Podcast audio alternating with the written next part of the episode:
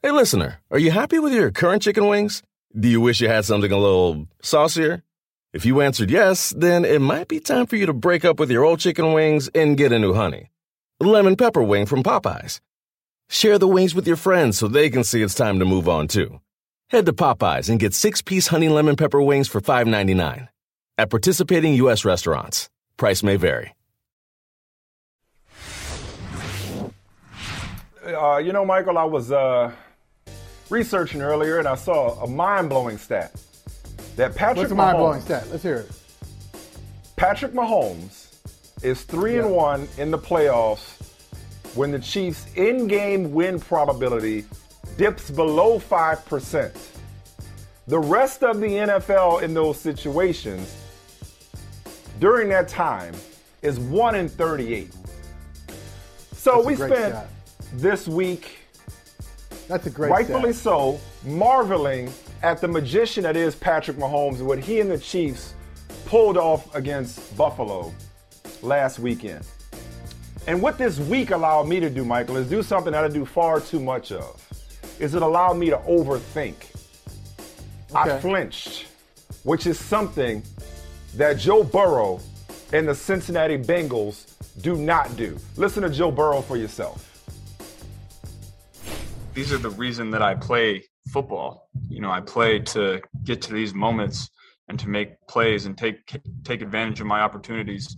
Uh, you know, I work really hard for these moments, and if I worked really hard and never got to a position that I'm in right now, playing in an AFC Championship game, chance to go to the Super Bowl, you know, I think that would be tough for me to mentally to work as hard as I do each week in the off season to come in and go 500 every year and be a fringe playoff team. You know, I'm I, I I work so hard so I can get into these moments and play well. Mike, let me break this down so it could forever and consistently be broke. All right? Um, yeah, I'll be honest. This week I blinked.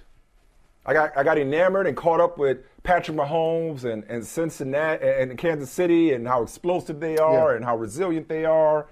And now I want to tell you what my third eye sees coming before it happens. Before it All right. right. Okay? Come Monday, I may have to put we're to be talking later. about. I had it on earlier. I may have Come to put Monday, that on. You know, uh, we are going to be talking. We are going to be talking about the Joe Burrow game. Joe Burrow is about to do something special in Kansas City this Sunday. Michael, you know, early in the season, after they beat Jacksonville, and I've repeated it several times since, I said, in short order, in due time, the Bengals would have the best quarterback in the AFC North. And the reason I thought that was a bold statement is because also in that division resides the youngest MVP in NFL history and one of the best quarterbacks in the league already in, Jam- in Lamar Jackson. But I think I may have undersold Joe Burrow. Because what I'm here to tell you is get ready Don't do this. in the next two weeks, I'm, I'm doing it.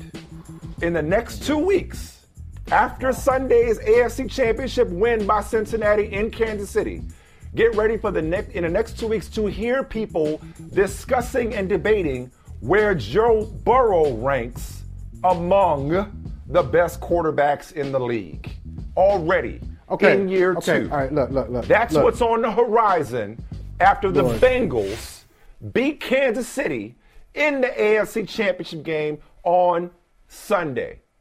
Michael, the old saying is when you go to the party, you dance with who brung you. And at various times this season, I've been frustrated by Cincinnati, mainly because Yeah. when they lost to the Jets and Mike White, remember that? Yeah. and they lost of to the course. Browns, I had to come and hear you. Tell me about the same old Right. Bengals. Don't ever trust the Bengals. They're not- but they got. they're not the same old But they got. Right. No, I know, and I, and I know you're off of that now. I know, I know you're not beating that drum anymore. I know that. But my point is, you know, I've been on this journey too long to jump off now. I've been on this journey too long to jump off now. Cincinnati mm, No. Over Kansas City in the AFC title game. A special performance by Joe. Never blink, never flinch, bone crusher. I ain't never scared Burrow. in Yeah, Kansas. City in the next two weeks. cigar, Go- cigar smoking. It's a cigar game, baby. repping, Cigar, repping, repping, you know, Southwest and Southeast Ohio. Yeah, yeah, I got, And I got, New I got it. I got and. Louisiana, all I got that. All And- that. all that. It's all coming. that. It's coming. All right. Look, you said about an old saying. Ain't nothing as old as the Bible, right? And, there's an old biblical saying. Well, we turned it, it's not in the Bible, but we've we've kind of created it. And you said it a few times this season. Won't he do it? Right? Won't he do it? Sure, he will do it. But in the Bible, it also says, wait for the Lord. Be patient.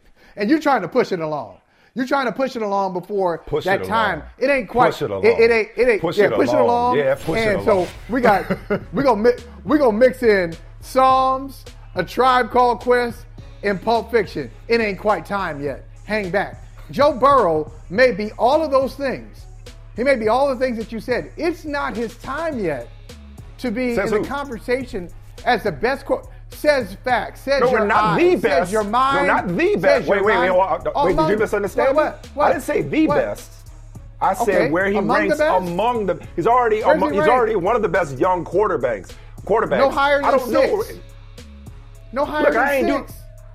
Point being, Okay. okay, wherever you want to put him. After this weekend, many people will be revisiting that conversation and discussing where what six, Look. five, four. I don't care. Point being Yeah, is four- Joe Burrow ain't done five. playing this season. Yeah. that's the Okay, point. look. That's all I need you to know. All right. Joe Burrow is a terrific talent, and I've enjoyed watching him. I, I've really enjoyed watching him all season, even as I've made my Cincinnati jokes. I have. I watched it. I watched him last year before he got hurt. He was off to a great start. He got hurt. This year, terrific. He's tough. The guy got sacked nine times in a playoff game against the Titans, who are ragdolling, ragdolling him and his offensive line.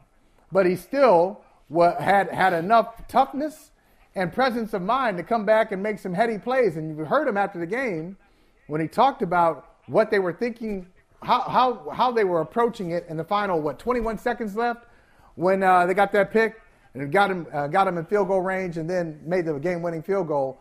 He said, "We knew what coverage they were going to be in. We knew what they were going to do, and I just felt like we could make a play to Ja'Marr Chase that gave him the necessary yardage to kind of make that drive down the stretch." But I did say he was sacked nine times. Why was he sacked nine times? Because Joe Burrow is a very good thrower, but he ain't Patrick Mahomes. Patrick Mahomes probably should have been sacked six, seven times in the Buffalo game. Probably should be sacked a lot more than he is, but he's able to stand in the pocket when he needs to and make Burrow like throws, or next dimension, he got another dimension that they don't have. And this is a thing for Kansas City. At the quarterback spot, Cincinnati has a good one. Kansas City has a better one. At tight end, Cincinnati has a good one. Kansas City has a better one. At wide receiver, Cincinnati has a good one. Kansas City has a better one. And it just goes down the list. At, at the head coach, Cincinnati has a good one in Zac Taylor. Kansas City has a better one. They got more playmakers. They got more than what you have in the in the game. I don't Do care they what they call the stadium now. The game at though? Arrowhead, yes, they're better. And here's the other thing. Can I just say this? I Can I ain't like this? we ain't seen them. Have, have you forgotten already? I know it was a regular season, but it was only week 17. wasn't that long ago. I And know I your was gonna memory s- fails you in your old age. It wasn't like Right. Kansas City. Kansas City got a lot, but Cincinnati has just as much firepower. No, and. Cincinnati No, they has the No, ability they to go. don't. They just out. they They, just beat them. What are you talking about? They- uh, just oh, oh, yeah, them they won. in Cincinnati. I'm sorry, Oh, that we was in Cincinnati. Look. They just Okay, beat yeah, it was yeah, it was the regular season. in this I- game, I, think I might have in this game, not, not only this. Okay, look at the score right here. Look at the score. This is where I hold the coaching tape. Andy Reid, Eric Bieniemy, Steve Spagnuolo, everybody. Let's just put the coaching tape on and say, guys, we weren't folk. We were playing around with them then. We There didn't you take go. them seriously. There you go. They- no, we were playing around. they you were. don't take They them did. seriously. See, They this is did. my They problem. See, as much as you have come around. around They on were the playing Bengals, with them. As much as you have come around to respect the Bengals, they're still the Bengals to you. So instead of you recognizing No, how much it ain't that. talent they have, It ain't that. instead of you Organizationally, Yeah, so you're, organizationally, this, this is for the record. you're saying I don't. I don't. I think ownership is a joke. I think football operations is a joke. Now, I respect the team, the players, and I respect the coach. Well, I do some- not expect somebody had to bring those players in. They're in a bubble. Come on. Somebody had to bring those players Blind- in. But that ain't even my point. clock, that ain't even my point. blind that ain't even my point. All right, go ahead. Instead of you recognizing that the Bengals came back to win this game based on their talent and their own perseverance, you're looking at it as, oh, well, Kansas City, Kansas City. you know, they, Yeah. they, they, they took it, they took them lightly. They they were playing around Did you with watch them. that okay, game? if that's the case, Did you watch that then- game? Of course, I watched that game. It was only the, Okay. the- a record-setting game by Ja'Marr. Of course, and I came in the next day talking shit, and I'm still talking it. Right. Absolutely, I watched that game. My point is that was not about just Kansas City taking its foot off the gas. That was about how explosive Cincinnati is, and Cincinnati is more than capable of going toe-to-toe with Kansas City in terms of firepower. I'll go back to what I said to you after the Tennessee game. You, what did I tell you then? I'll remind you what I said. First rule of combat, hand to hand combat, is you assume that everybody you're fighting is a world class fighter. You do not judge a Sure. book by its cover. You Sure, can't get okay. past the Cincinnati of it all. I'm so that's why you thought past it. Tennessee was gonna. I'm you thought it. Tennessee No, I- was going to out tough and beat up and physically know manhandle Cincinnati. Let me see. And while they did it Why up would I- front, Let me ask you Cincinnati showed itself to be every bit as physical as Tennessee. Come on, come on. Likewise, Now, now, Cincinnati is every out- bit as explosive Listen, as Mike. Kansas City. You bring in you bring in all kinds of mysticism into it and all that BS. It ain't got What nothing to do with mysticism? oh you can't you can't you can't get past the, the Cincinnati you can't get past the stripes and yeah a, a You Bengal sitting can up here telling me on that, Kansas. City has That- Michael. You're telling me Kansas City has so Mike. much more than Cincinnati when we They saw do. Cincinnati outscore them already in this game. What are you talking about? Do they have a better Okay. quarterback? Yes. Do they have a better tight end? Yes. They don't have a better running lie? game than Cincinnati Where's the does. lie? Where's the lie I, I'm just ag- said? I'm agreeing with you on those two things. After, Okay. Did they have a better head coach? Yes. After that, that's it. Kansas City has three explosive wide receivers that could beat you. Kansas City has a much better run. Uh, excuse me.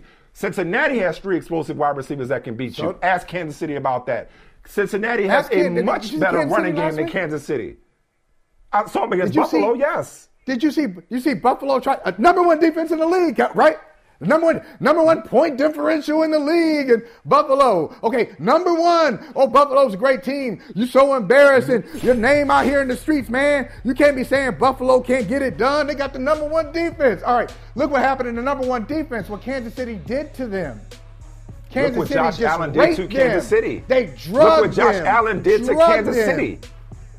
Josh Allen, again, I'm not taking anything away from Kansas City, but but for a coin toss, like Kansas City might not be Sounds playing right now. But but for a squib kick, Kansas City might not even be playing right now. Kansas City is not invincible, and if it bleeds, we can kill it. Okay, listen to this. This is why I talked about the mysticism stuff. You talking about, no, you thought Cincinnati was going to revert to the same. I said, no, no, no. Um, Tennessee was the number one seed in the league. And I, I, talk about them as such. I respected that they earned the number one seed and they're the, they're the number one team playing at home. That's why I gave them respect. I didn't say they were going to blow them out. I said they were going to work Cincinnati. I did say that. But I didn't say it was going to be like 30 to nothing or, or, or 41 to 7. Okay, I was talking a little something, but I gave them respect after their playoff win over the Raiders. begrudgingly. And- but we're talking about the number one team. I'm talking about the number one team in the league and the number in, in the conference, one and two. So it's not like, oh, why won't you give Cincinnati respect? I'm giving Cincinnati the appropriate respect, but they're playing opponents that I have great respect for, that I have great respect Mm-hmm. that are better than they are based on the records and based Right. on the body of work. Okay. Come Monday, you'll be singing a different tune. Before we wrap this up, I got one question for you because we're both storytellers at heart. All right, we're both storytellers. at Yeah. Okay. Okay. So you see that, Ken? Patrick Mahomes can that. become the youngest quarterback to start three Super Bowls. Fourth straight AFC Championship game, all at home. Let me ask you a question. What's the better story? What Yeah. would be the better story? Would the better Cincinnati. story be Patrick? Cincinnati. Okay, that, well, I, I'm refer- that's refreshing to hear you say that. I'm about to Yeah, say Patrick I mean, Mahomes I and Chiefs Kingdom yes. becoming a dynasty, or the Bengals going from no playoff wins in three decades and never a road playoff win to three playoff wins and two on the road and Joe Burrow's in the Super Bowl. And you're, you're saying, Michael, you were right. You were so far ahead until you looked lost. You were right. Which one is better? Oh, Cincinnati going to the Super Bowl uh, a, a, couple of years after having the number one pick in the drafts, uh, a, a, year after you know Joe Burrow goes down and they don't look like they're really uh, on the way to anywhere. Uh, I mean, you think about where they were this season. They had got to a great start, and then after they lost to the Jets, and then after they lost to San Francisco, and they rided teetering around. Uh, they lost to the got blown out by the Browns and they're yeah. teetering around teetering around 500. I'm like, okay, yeah, nice story. Maybe next year. Maybe a nice little nine and eight, eight and nine. That's what I'm saying. So see, to go to go on to, to win a game at home against the Raiders, good game. They should have won that game. I mean, they were favorite in that game, I believe. But underdog in Tennessee, if they win that, they did win that, but they go to Kansas City and beat Patrick Mahomes and the Chiefs, go to the Super Bowl. That's an incredible story. It is an incredible story. Uh, I'm a journalist, so I'm not really well trained in fiction. I'm in the nonfiction realm. You're the, you're the, you're the nonfiction Not, space. There's okay. some great, Touché. there's some great fiction like writers that. out there. I see like you, Colson Whitehead. I see you, I like dog. you are great. That. I but, like how uh, you played that. Come on. You said it ain't quite time yet. Who are you to tell? Who, who, are you to say what the appointed time is? Okay. Joe Burrow. Right. Hey, we'll you were once a precocious youngster, as was I. Yeah. What them old folks used to say. He been in before. Old folks. Joe Burrow been here before. They, they listen. They are not. They have, have you listened to? Have you seen the the, the, the the crowd noise that they're practicing in? They are going in there expecting to win, prepared to win. They aren't intimidated. They're not looking at this like, oh, we just happy to be here and it's a big bad Kansas City and our time will come. No, time is now. Did you see? Time is now. Did you see? Did you see Patrick Mahomes when there were 13 seconds left? Did you see him? Just a look. He was like, oh, oh, cool. Oh, His heartbeat. You, you, saw that? His heartbeat I, oh, didn't didn't didn't go up. Remember that? You saw that? That metric or whatever. That's, hey man. I mean, and it's a Be shame that's called Paul Brown Stadium. Take Paul, keep Paul Brown's name out your mouth. See? Keep Paul Brown's no. name out your you, mouth. You, just, you, can't see it. You gotta, you gotta. I can't. like Patrick Mahomes. You'll, you'll, you'll see it when you believe it. You know, That's like, right. You like Patrick. Uh, you, you, you, you, wait till Sunday. Just wait till Sunday. Oh, I can't wait for oh, Monday. I can't wait. I can't wait for Monday. I can't wait. Me either. Oh, I can't wait for Monday. Me either. I can't wait to see you in person. Dietz and Watson's been making meats and cheeses the right way since forever. What's that mean? It means never cutting corners, ever. It means cooking, not processing. It means our Virginia brand ham that's cooked to perfection, then twice baked to layer the flavors. It takes more time, but you can taste the difference. We come to work every day to do it the right way, even if it's the hard way. Because if it's not right for us, it's not right for you. Dietz and Watson, it's a family thing since 1939. When did you first notice that trait in yourself, Ja'Marr? That if someone told you you couldn't do something, I don't know if you have a story or anything where you noticed that happened and it fired you up. Yeah, I don't know if I have a story either. Going back that far, um, it's just been always. I could tell you honestly, one of one of my best stories ever. Les Miles told me I couldn't play receiver uh, when I was coming out of high school. Um, so you know that was something I had on my shoulders growing up. Les Miles told me uh, he thought I could play cornerback. Um, I wasn't really in full position at receiver yet, so you know I just kept working in my craft uh, off season, waking up early in the mornings to work out. Um, I just kept focused. Uh, yeah, uh, latest example of how in the hell did Les Miles ever win a national championship? Um, I mean, look, I guess on the bright side, maybe it's it's exactly what Ja'Marr Chase needed to hear. He didn't tell him what he wanted to hear, he told him what he needed to right. hear. Kind of like the Oracle in the Matrix, and it drove him to become the latest great wide receiver in the NFL. Who knows? You know. Um, and he, and Ja'Marr probably could play cornerback if he had stuck with it. so. And hey. I mean, didn't, didn't Les Miles once tell Dak Prescott to play tight end or something like that? Oh my God! I bet you you got a million of these stories running around. What you about to say?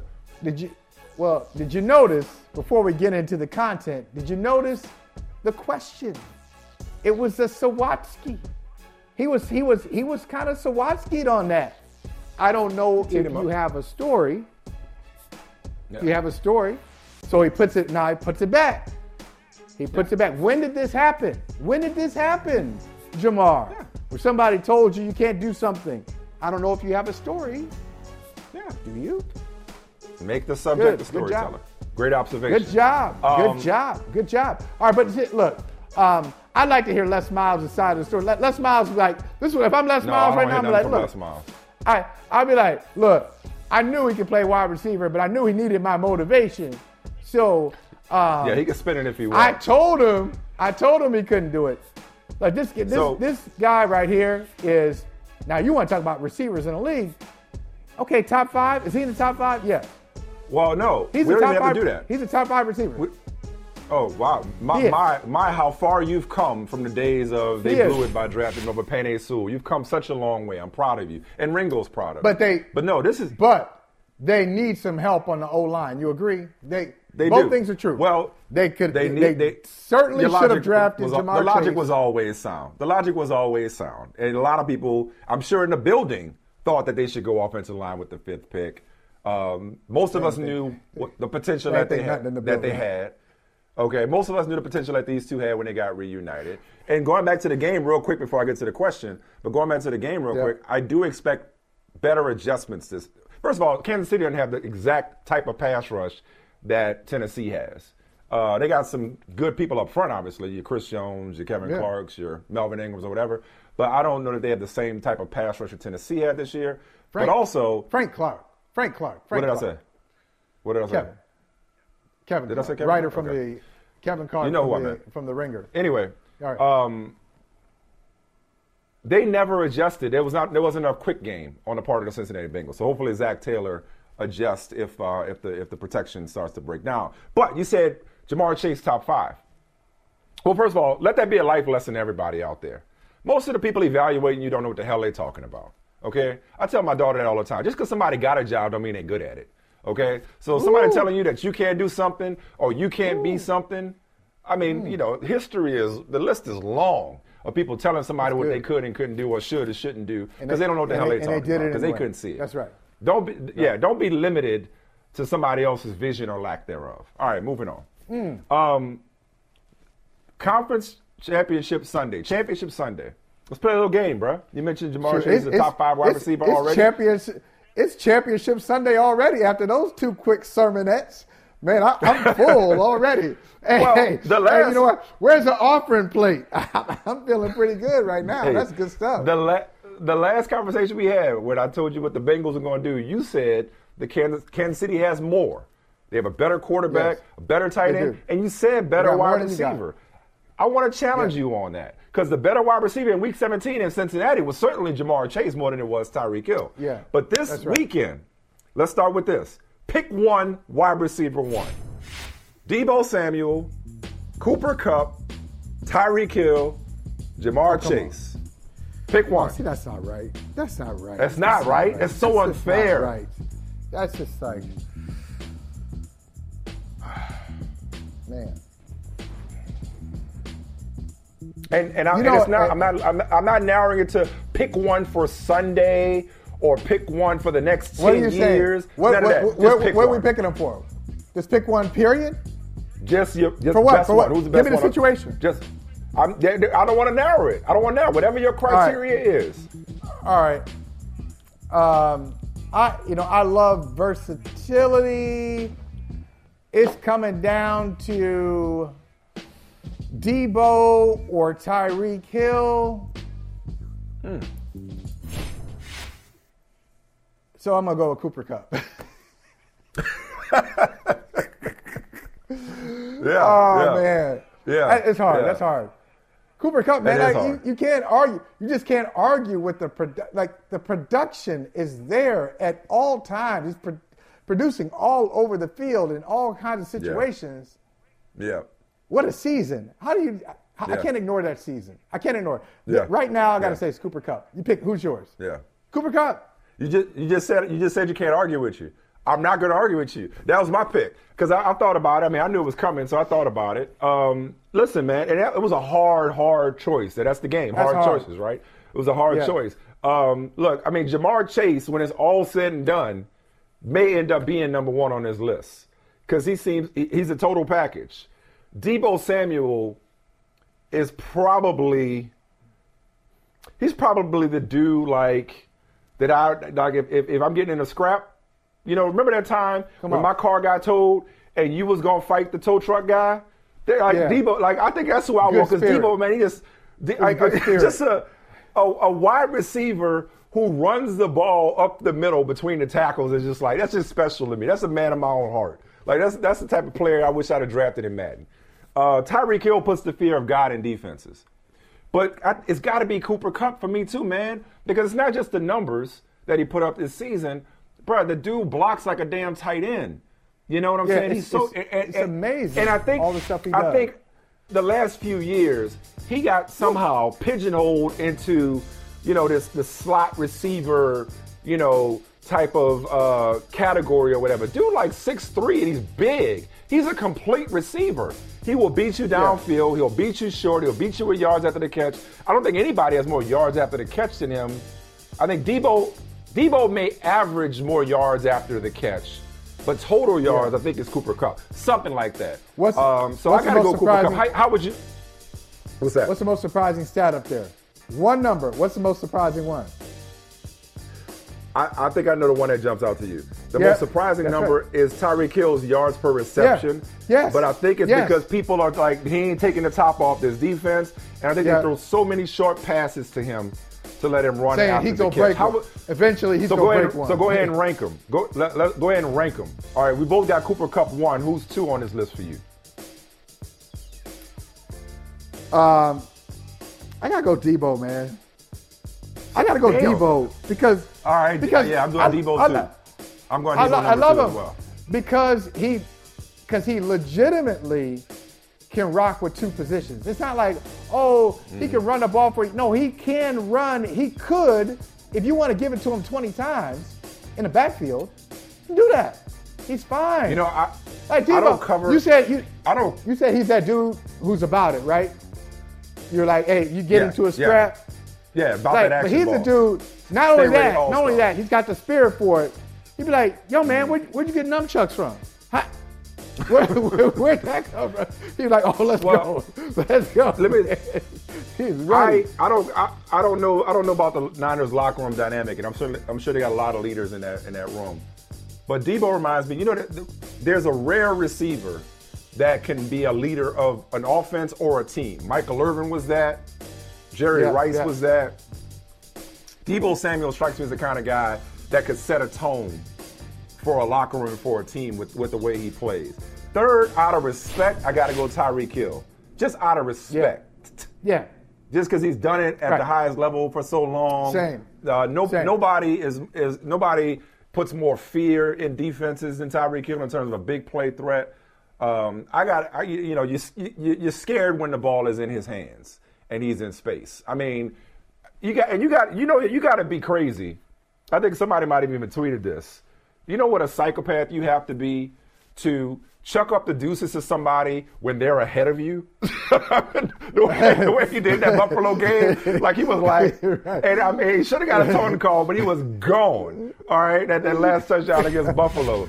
So Tyreek Hill, and this might be the play right here. Tyreek Hill is, is on some other stuff. Here it come right. Okay. Okay, look. Okay, first of all- he about. No, that ain't it. Okay, so No, we got excited for now. But see, we got excited. We just got excited. We got excited because Yeah. we thought because you think every time he get it, like, oh, what he gonna do? What he gonna do? What he gonna do? Tyreek Hill Okay. playing tag. He ain't playing football. He playing tag. here it is. Here every is, time here he is, out it there. is, Here it is. Every Here time is. he, yeah, this Okay. Yeah. So right. look, he he about to shut up the deuce right now. Look, he ain't even, he ain't even Ah. passed it yet. He's, he's like, no, bro, you got nothing for me. So Tyreek Hill playing tag every time he out there, and just because he's new, that's the only reason Ja'Marr Chase comes in fourth of the wide receiver Yeah, that's right. ones for Championship Sunday, only because Gotta he just did it this year. Uh, you know, Gotta we, we can't give it to you just yet, but Just for a few he's more already weeks. he's already there. He's already there. He's already one of the top guys in the league. Let's go ahead and take this break.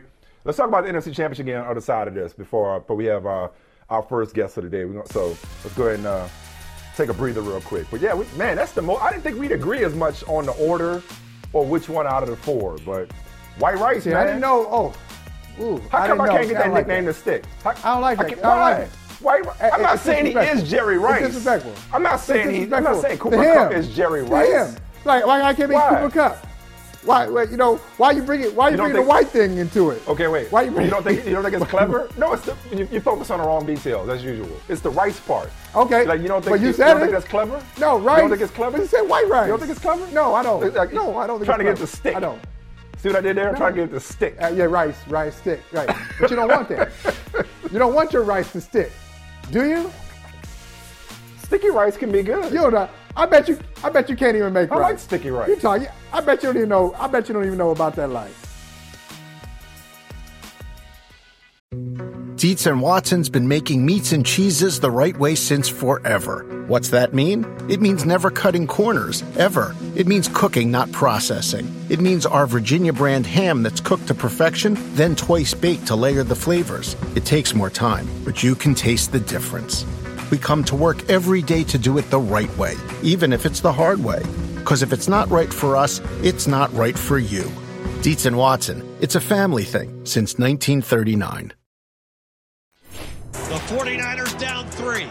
Smith in a gun with Gore on his left hip. Third down, Alex takes the snap. Alex looking. Got it. Post, and it's got it.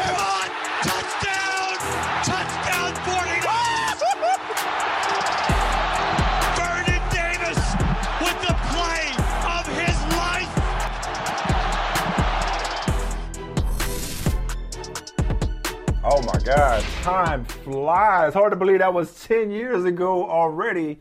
They call it the Catch Three in San Francisco, and Vernon Davis uh, is here with us now. Vernon, good to see you, brother. Um, first thing, when you when you hear that, when you see that moment, and you went off that day, um, what's the first thing that comes to mind when you flash back uh, to that catch back in 2012? Well, look, I got to get to get rid of these chills you just gave me because I'm, man, I'm feeling it right now. I, I haven't seen that play in a long time, man. It was uh, that moment. When I go back to that moment, it was just, it was truly an amazing moment for everyone because that's what we've been waiting for. All of the years that we had where we couldn't really pull it off and win games. It took that game for us to really find our identity and find ourselves. So it was uh, that moment will we'll we'll think about that moment for the rest of our lives. Is that that game ball above your right shoulder? You got a bunch of game balls behind you, You know there. what? Is that is I got that, a bunch is of that games. I got another? a bunch of game balls up here, man. I don't know. It should be up there somewhere. It's up there somewhere. Okay. Because I saw 49ers Saints. I was like, oh, wait a second. Maybe that's it right there. But I mean, listen, that just speaks to the type of career you had uh, with the Niners, Broncos, where you won the Super Bowl, of course, and then with your hometown, uh, Washington. They were the Redskins at the time, but obviously football team now. But curious, um, you're from D.C., so you finished back at home. You won a ring with Denver. You started with the 49ers. They drafted you six overall out of Maryland. Where do your allegiances lie now? And I ask you that as we, you know, get ready for the NFC title game uh, between the Niners and the Rams. Who do, who do you still pull for? Who are you still invested in? I think I'll always be red and gold, man. I, I can't. I just. I mean, they've always been faithful to me, and you know, I spent so many years there, ten years, ten long years with the San Francisco 49ers, and I'll definitely, definitely retire there as a Niner. Um, I mean, so much. So much, it's just so much tradition there. Tradition. I mean, you're talking about Jerry Rice, Joe Montana. I mean, those guys paved the way for for all of us. So I um, I love the Bay Area. I'll always be there. Uh, you you talk about um, you know retirement uh, in, in 2019. What was that like? Uh, you know, to get out of the cycle of hey, here it is, season's coming up, training camp, get my body ready, get my mind ready. When that wasn't there, what was that like for you? You know, it's just it's just one of those things. Like I tell everyone, just being consistent and just trust trusting the process. Right? You trust the process and know everything that you put into it. Doesn't matter how where you started from.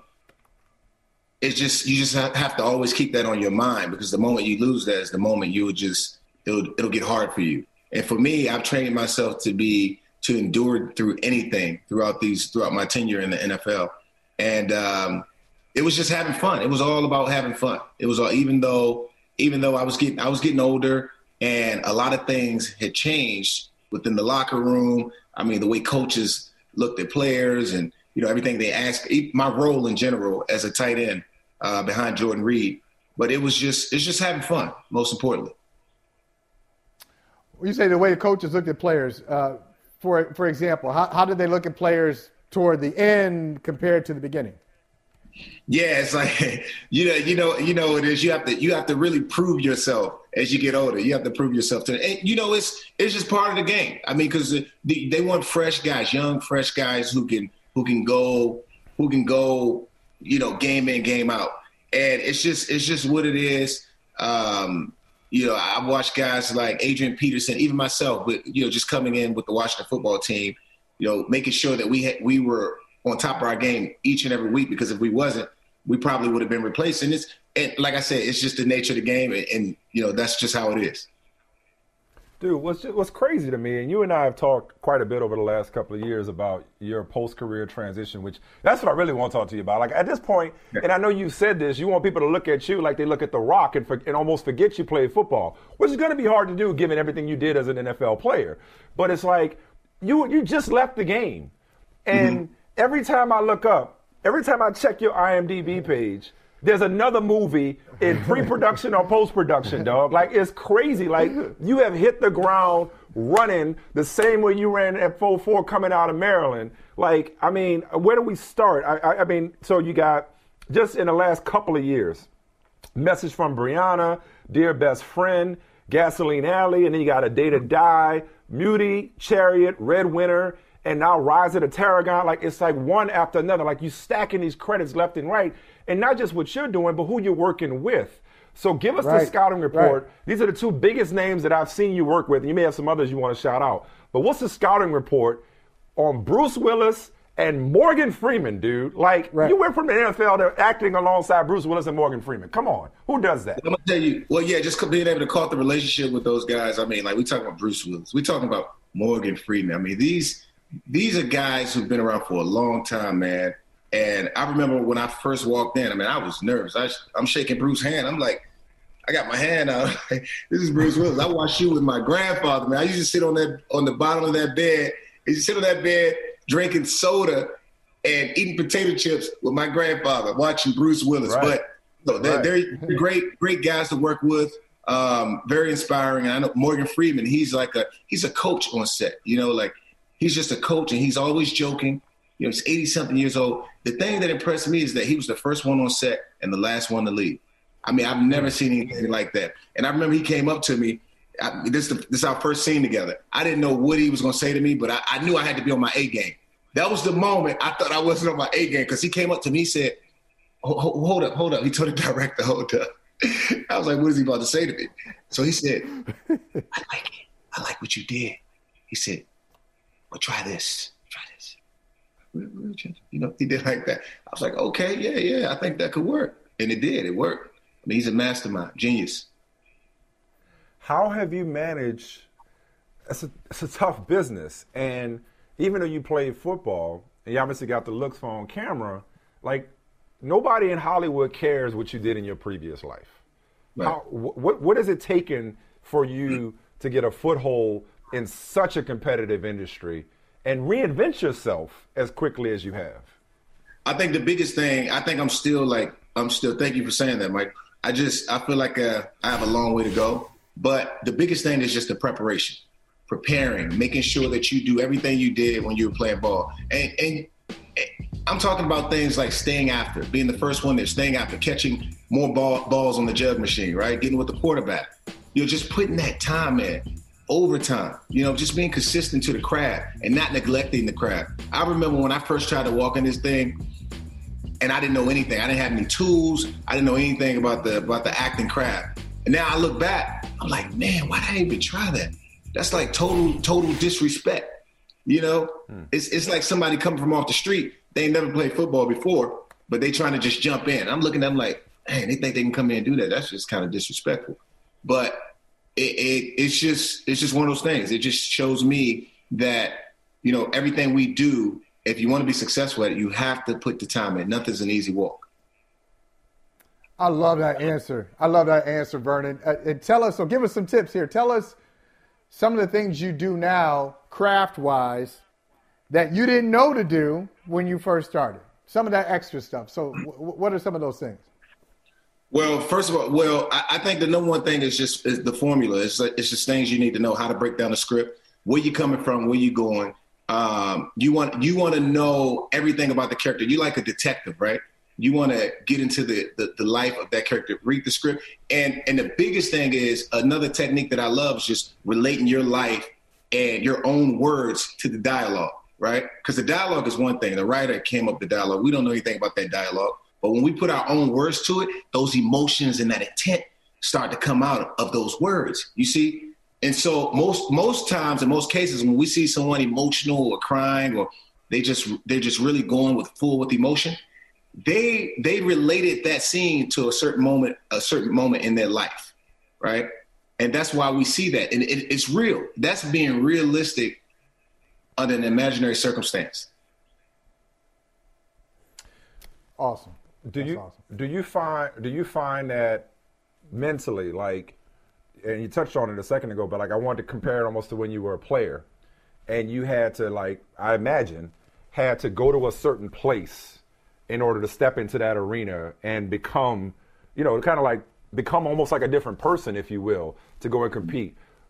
How do you get to the places that you need to go? Is it is it relating it, like you said, to a past experience in your life? How do you get how do you tap into that character that you need to tap into in order to uh, to to bring to bring what needs to be brought to a scene or to a story? Because, no, that's a good question because you do so many activities, right? And just like football, the preparation is the biggest part. When I leave this house, when I leave my house and I go on set, I got to be prepared. I know I've made my choices. You know, I don't necessarily know how I'm gonna respond because you respond differently. There can be there, there can be something that just happens and just takes over your body, and you respond to it. You go with it. You know, no no choice is right or wrong. It's it's just some ch- choices that are better than the others, right? So I know that I'm full with emotion because I've already done my. I, I got my objective. I got my scene objective. I have my obstacles. I have everything. I have all of my beats and actions in place, right? So when I break all that down and I'm here at this house and I'm reliving those moments that I that, from my life that I attached to the the dialogue in that script, then I know I'm ready to go. So now when I get on set, I know that I know how to speak Zulu, right? I, I study. I, I know how to speak Zulu. I know how to speak. I worked with my dialect coach. I know how to speak uh, South African di- dialect. You know, and that's you know that's what that was the Morgan Freeman movie. I had to learn the, the South African dialect. I also had to learn. They didn't tell me to learn Zulu, but one thing that I took from football is that you always want to over prepare, right? So I over prepared and I went and I learned some Zulu, a little bit of Zulus because I'm like, if this character knows knows the dialect, he has to learn how to speak Zulu as well. You see what I'm saying? Yeah, yeah, absolutely. Now, I, I'm just, you know, I've been so fascinated about your second act, man, and, and emphasis on act. Um, I think last time I talked to you, you were filming Red Winter, but I don't want to limit you just to an actor. You are a, a producer. Uh, you, you, you're a creator, and I wonder what are your goals as a creator? Who do, who does Vernon Davis want to be as a creator, whether that's on camera or behind the camera? I think I just I think creativity is just you know pretty much thinking outside the box and just as you get these ideas right? You get these ideas you're putting them to paper then you're bringing this these ideas on the paper onto the screen you bring it out in real life right? It's, it's it's real stuff. It's stuff that came from your imagination and things you took from other places. Maybe somebody gave you something um and, and what i'll do is i'll take these ideas and i'll i'll jot them down and then i'll, I'll create a deck out of it just so i can have Mm-hmm. kind of have that outline of what i'm really looking for and sometimes i use this app called filmmaker pro um shout out to filmmaker pro it's an awesome app and i'll kind of make my own little my own little sizzle uh, so I can kind of see what it looks like. You know what I mean? Um, yeah, just letting those creative juices flow. And I and I feel like I'm just a creative person. Um, I don't think I'm just one. Thing. I just think when I when I describe myself, I like to describe myself as a creative individual. So, creative individual, as Mike said, actor and producer, uh, that was in you. So, it was in you when you were playing football. Did you share that vision, some of your visions that you have now? Did you share that with anybody in football? And I wonder if you did, what was their response? No, I didn't really. Uh, I didn't really share too much because you know, like playing football, you have to give it everything you have. I couldn't really tap into like the things that I'm tapping into now because hmm. football takes up so much time, man. That was my heart and my soul. I knew that I had to go in and be my very best, like I was just talking about. I had to be my very best every single day. So that was my focus. I couldn't focus on anything else. I had to, I had to, I had to sac- make a sacrifice, either do this or do both, and I couldn't do both. So I had to wait. But my teammates used to give me a hard time. We, I did a skit with Alex Smith and Jeremy Sprinkle when I was with the Washington football team, and uh, I'm in the bathroom and I'm, I'm, doing like this, you know, shaving myself. Alex walk, Sprinkle walks in and said, "Vernon," he said, "Alex." Vernon in here doing this acting stuff again. yeah, but it's uh, and times yeah, have changed too.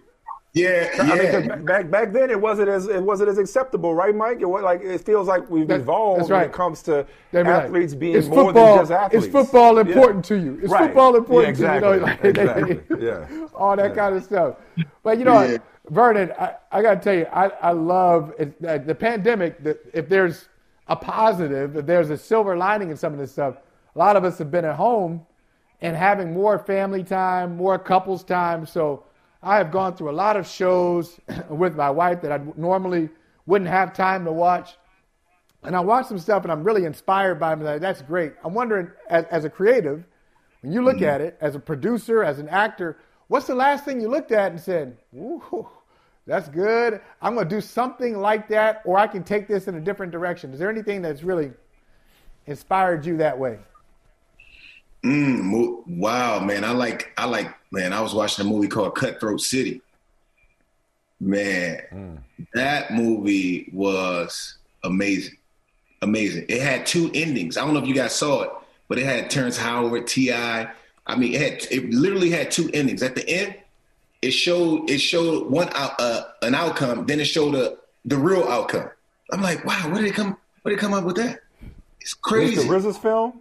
Okay, this is the, this is. Oh wow, it's set after yo, it's set after Hurricane Katrina. All right, Man, I gotta watch this. You know, from the I gotta watch is, this. Yeah. D. Cox was the director, um, uh, DP on that, director of photography. He killed it. He's actually a good friend of mine. Oh man, okay. when I, it's just I remember when I met, we actually became friends after I watched the movie, and I met, I said, "Wow, man, man, I'm a fan. I'm a fan. The way you did that, Ethan Hawke, that, Ethan Hawke, Wesley Snipes, Terrence Howard. Yeah, man, I'm gonna definitely check that out. Wow, Yo, check that out. Um, yeah, that's good. I mean, listen, um, I'm gonna I'm skip over dancing. Uh, we know you got dance moves. Um, the other, so we, we, we, saw you on that. I think that's the last time we talked when you were uh, competing on Dancing with the Stars. I mean, it's like it's crazy all the various interests you have. The last thing I want to ask you about, since Beijing is right around the corner, you being an honorary captain for the U.S. curling team curling. and whatnot. Where do you find time for your curling? I mean, you, you know, you're producing, you're acting. You know what I mean? Like, wait, where's your how's your curling game coming along? Well, lately I've just been talking about it. I've been having interviews about curling, but now I haven't had a chance to really get out. Um, the last time I was out was a, a year ago. But you know, curling's similar. To, I think I like to think of it like golf, not the the actual game, but the feeling that you get. Right? It's one of those sports that you know when you go out there, you actually you really enjoy it. You can you can communicate, you can have conversations, you can have fun, and you're you're getting your your your goal is to get to a certain target, right? And it's nothing like being able to get to that target and the feeling that you get once you achieve that. That's that's the same kind of feeling. It's one you just you have to just make time for it whenever you can. Yo, man, we appreciate you making the time for us. Man, it's great. Uh, it's just it's so good to catch up with you, man. Like it's just fascinating uh, how you know so many players you hear, and it's unfortunate but understandable. You spend your whole life preparing for a career that, if you're lucky, lasts a few years you played was it 14 you played like i mean it's like you played 14 years and like mm-hmm. michael said off the top that transition can be very hard and it's just great to see what you've been doing post career you just retired and and you're well on your way to like like you said I, I read what you said you want to be like the rock where people be like oh he played football because you're that great of an actor and you're well on your way man. So we appreciate you. Thank you so much for coming through. I appreciate that. Thank you guys. All right vernon be good man. Okay. Check out that. Gotta check out that movie now. It's like it's like Michael Strahan. You know how many people don't realize Michael Strahan played football? You know, like these young kids. you know. Do you want a beautiful lawn? Enter TruGreen, the easiest way to get a great lawn. Just water and mow, and they'll do the rest. Weed control, fertilization, aeration, and more. TruGreen is the official lawn care treatment provider of the PGA Tour, and they have a verified best price, which guarantees you the lowest price with no compromise on quality. You do you. Let TruGreen do your lawn care. Visit trugreen.com, T R U G R E E com to get the best lawn at the best price with the best people. Guaranteed. Is is Kyle in your head at all? You know, in terms of trying to get past these guys. No. Um, what I what I do have is respect for these guys. They've done a great job. You know, you look at it. Um, you got to play well in that three and a half hour window that we're allotted. Um, you look at the last time that we played them, didn't finish the game, but but this is a really good football team. We have a lot of respect for them, but um, you know we're competing and, and, preparing to the best of our ability to go out and, and, see if we can advance. But this is a really good team. Kyle's an excellent coach. They got great players, great coaches, good schemes, and so that's why they're in the NFC Championship. Yesterday, Sean McVay was asked if you're in his head, and not going to ask you the clunky question, but do you sort of enjoy that he has to answer that question right now? Not really. I think that's. I mean, I think it's kind of silly. I mean, I think a question like that is just giving Sean and myself way too much credit. I know he doesn't feel that way, and he knows I don't feel that way. So, and you know, the entertainment of this business is cool and stuff because it brings a lot of fans and uh, brings a lot of money for everybody. But um, I, I think that's kind of pretty ridiculous. I don't give coaches that much credit.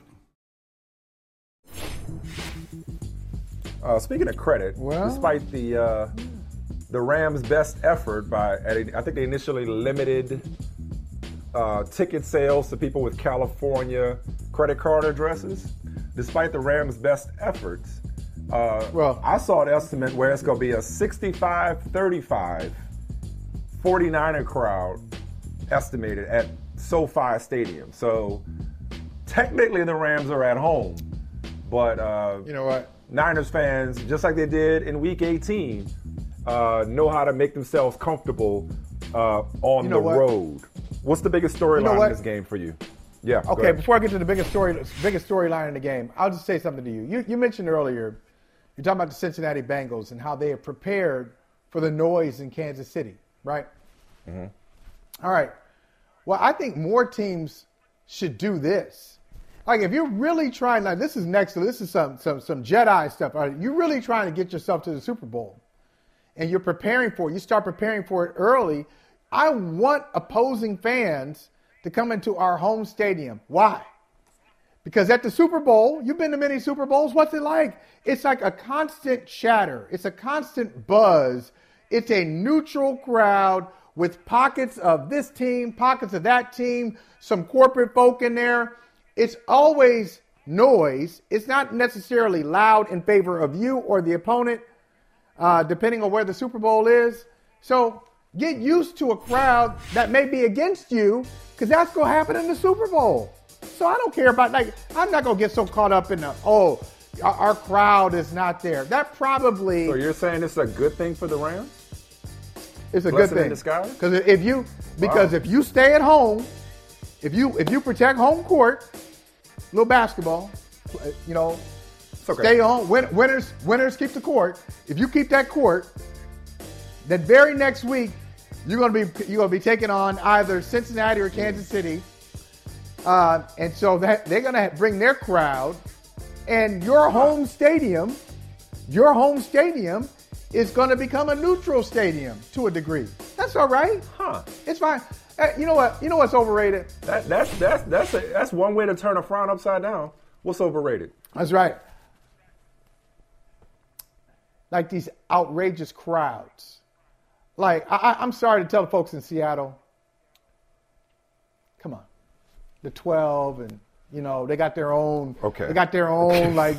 Hey, no, I'm just what I'm just saying is like that probably fact sometimes sometimes it, you know you uh, people can't hear and there's a false start but it's not yeah. like i've seen a team but but mike i have never seen a team that is better than the home team lose a game because of the home crowd i have never seen that happen in all my years covering sports i have never seen it happen ever so um so i asked you what the biggest storyline in this game is You're telling me what the most biggest storyline. overrated storyline. You're, tell, you're telling me what that's the most overrated storyline is the Niners fans taking over SoFi. Although I recall Matthew Stafford had to go to a silent count at home. I mean, Michael, I hear what you're saying. And okay, if Yeah, you win yeah. this game, maybe it does better prepare you for the more neutral environment that you're going to experience anyway, Yeah. since you happen to have the Super Bowl at home. But when you have the NFC Championship game, I mean, you especially a team that you've lost to six straight times, or if you really want to be, you know, technical about it, they swept you this year. Okay, if you just want to focus on Yeah. this year, if you want to go and say, you know Right. what, what happened two and three years ago doesn't matter. It's about this year. Well, they beat them twice this year, and they came back to beat them. Fueled by the energy of Niners fans in SoFi Stadium in Week 18. it's a 17 thing. point, 17 point lead. I would- 17 point lead. I wouldn't go That's the so big- far. I wouldn't go so far is- as to. I wouldn't go so far as to say that Sean McVay is in. Oh, excuse me. That Kyle Shanahan is in Sean McVay's head, and even if he is, it's irrelevant because both of them are on offense. So I have a hard time thinking that that would. There's no chess match between those two guys. Um, you know, they don't coordinate the defenses, but six straight wins, including two this year. That's a thing. Yeah. The Niners Okay. overtaking their home stadium, that is a thing. And that's just something else that they have to overcome, in addition to your point, to overcoming a really good Niners team.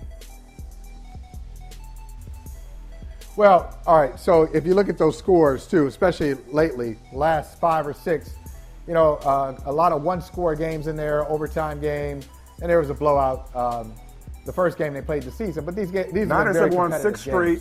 The last four Yeah. as o- or underdogs. And one more stat I want to tell you, Michael. A lot of people say, "Oh, third time. It's hard to beat a team three times." Not really. There have been 22 instances of a third meeting in a season. 14 times there's been a sweep. As in, as in 14 Yeah. times, the team that won the previous two won the third one as well. Well, I, I, I'll just tell you, uh, I don't want to bury the lead. I'll just get right to it. Uh, I don't think there will be a sweep here.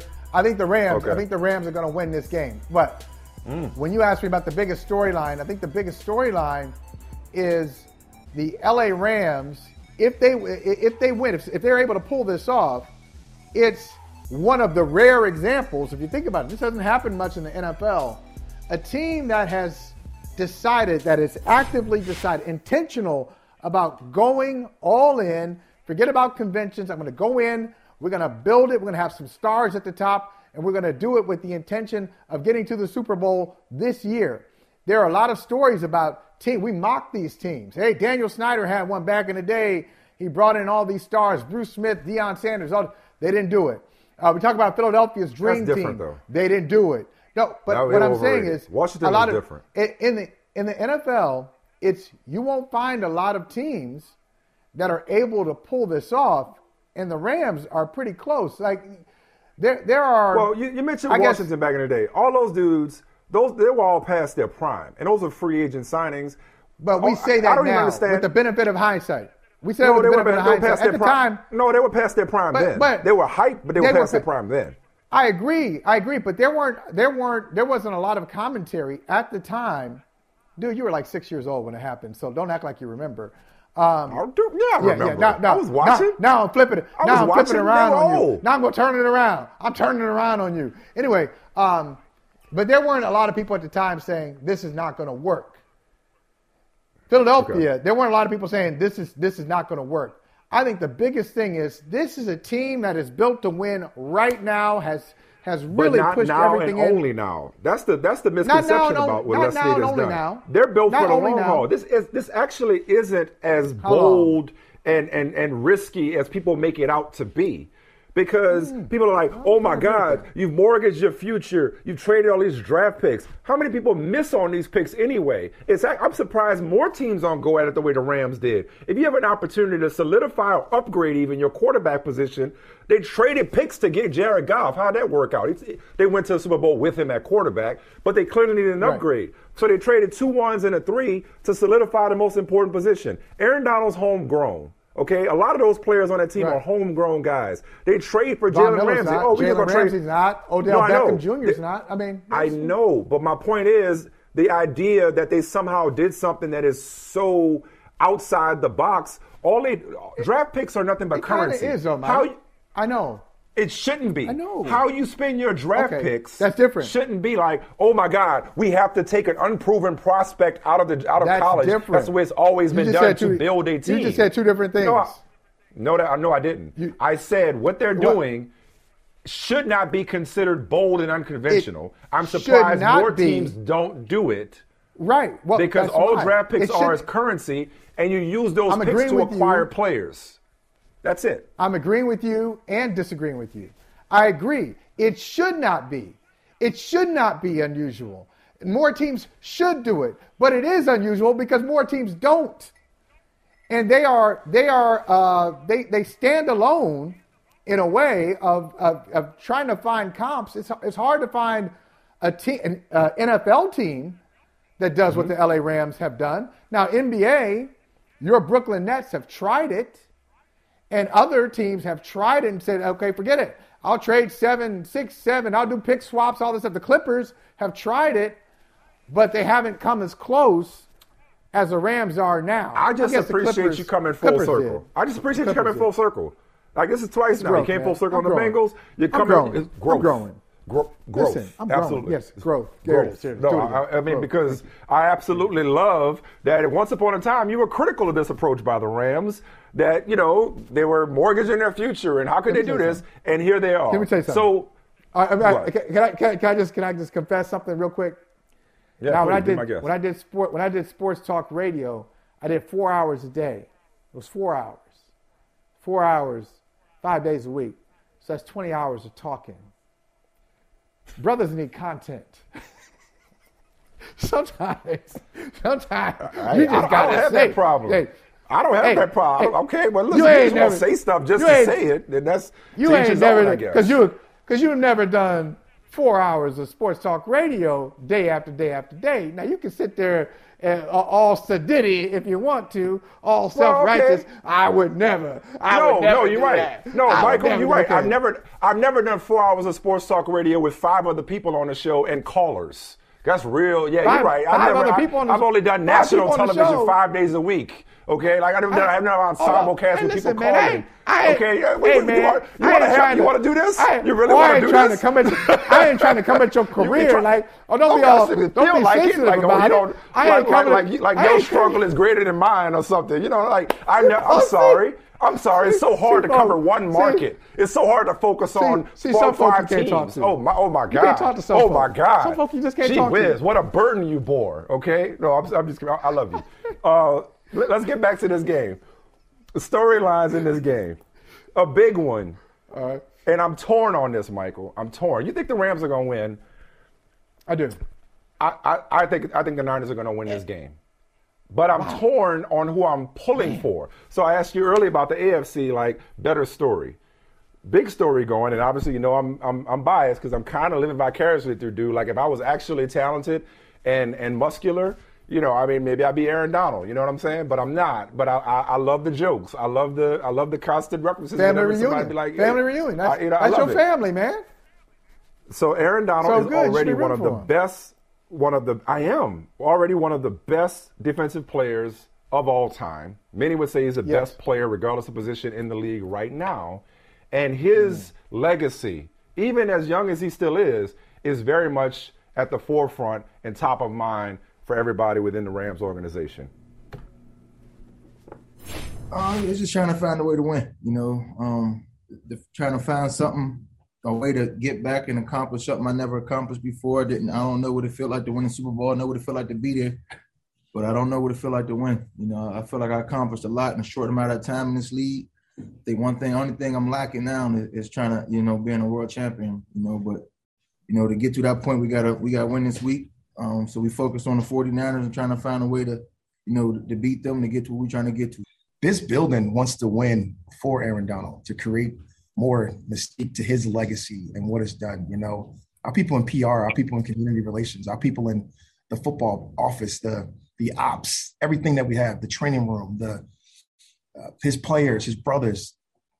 We want to win for Aaron Donald. That's phenomenal to hear, man. Because I mean, we've made it I so like much it. about this I grand like it. experiment, this grand Yeah. experiment on the part of the Rams. You know, trading off for all these players, and you know, Matthew Stafford as a quarterback. You know, we always put a lot of it on the quarterback. Sean McVay and Les Snead proving that going all in, like we just talked about, was the right move. When really Von Miller, Jalen Ramsey, all of them, are, they, they, you know, Von's got a ring, Jalen ain't got a ring, Odell ain't got a ring, but they're like, yo, we want to get this for AD. Because AD, that's the only thing that's missing from Leadership. his resume. And AD still, AD still beating himself up for not winning his one-on-one battle or that pass that Brady threw to set up. Uh, To- was it Sony Gronk. Michel's touchdown in Super Bowl? Or yeah, the Yeah. pass to Gronk Down, and that's Sony down, scored. down right. the sideline, yeah. Yeah, you know, so he still feels like he has some kind of redeeming to do.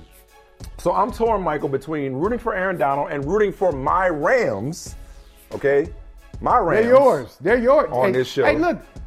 Why But not you know who's my them? quarterback? Why not take the same? Why not take the same approach That I stick that you with Cincinnati on, on the AFC? I've come too You far. said you've been ri- You've been riding that- with Cincinnati all year long, Bruh, San Francisco. You were riding with that- the Rams. It's that sixth straight. It's I, I, I, don't That don't mean nothing. This they this this matchup. Matchups matter. I, I- I don't want to say. Matchups I don't want to say it doesn't mean anything. Okay. But right here, okay, matchups matter. But you know, I also, I, I think, a, a really big thing is health. So you look at San Francisco. Oh yeah, that matters. They're a little, sure. they're, they're really, they're really a, a little banged up. Trent Williams Mm-hmm. is banged up. Um, Deebo was limping in the Green Bay game Yeah. at toward the end of the Green Bay Right. game. I don't know Whitworth how to. should be you know, back both- for the Rams, I believe. Yeah, Bosa has been ha, has had some injuries. Uh, Warner was a little Jimmy- banged up in the, the Cowboys game. yeah. Jimmy Yeah. is hurt. And Yeah. here's the other thing: if you think about this, they really jumped the Cowboys. That that didn't surprise anybody. I, I thought San Francisco was going to beat the Cowboys. That didn't shock me at all. The ending was a little surprising, but the way the way they played throughout, let's say three quarters of that Mm-hmm. game, not surprising. But three quarters of that game, they dominated. Then at the end of the Cowboys game, they really struggled. Jimmy re- like lost his mind. I was like, dude, what are you doing? Oh, yeah. You trying to? Like, you, Well, even the, even the Packers game, the he lost his mind. You try, He- so that's what I'm saying. Throughout the so Packers they game. didn't. They didn't score a touchdown, offensive touchdown in the fourth quarter against the Cowboys. Uh, They didn't. Uh, they didn't score a touchdown offensively in the whole Packers game. yeah. They- They had a that, Yeah. that special Yeah. teams blunder from the Packers. They didn't get the field Yeah. goal. But between the offensive struggles a little bit, because Green Bay's a Mm. good defense, LA is too.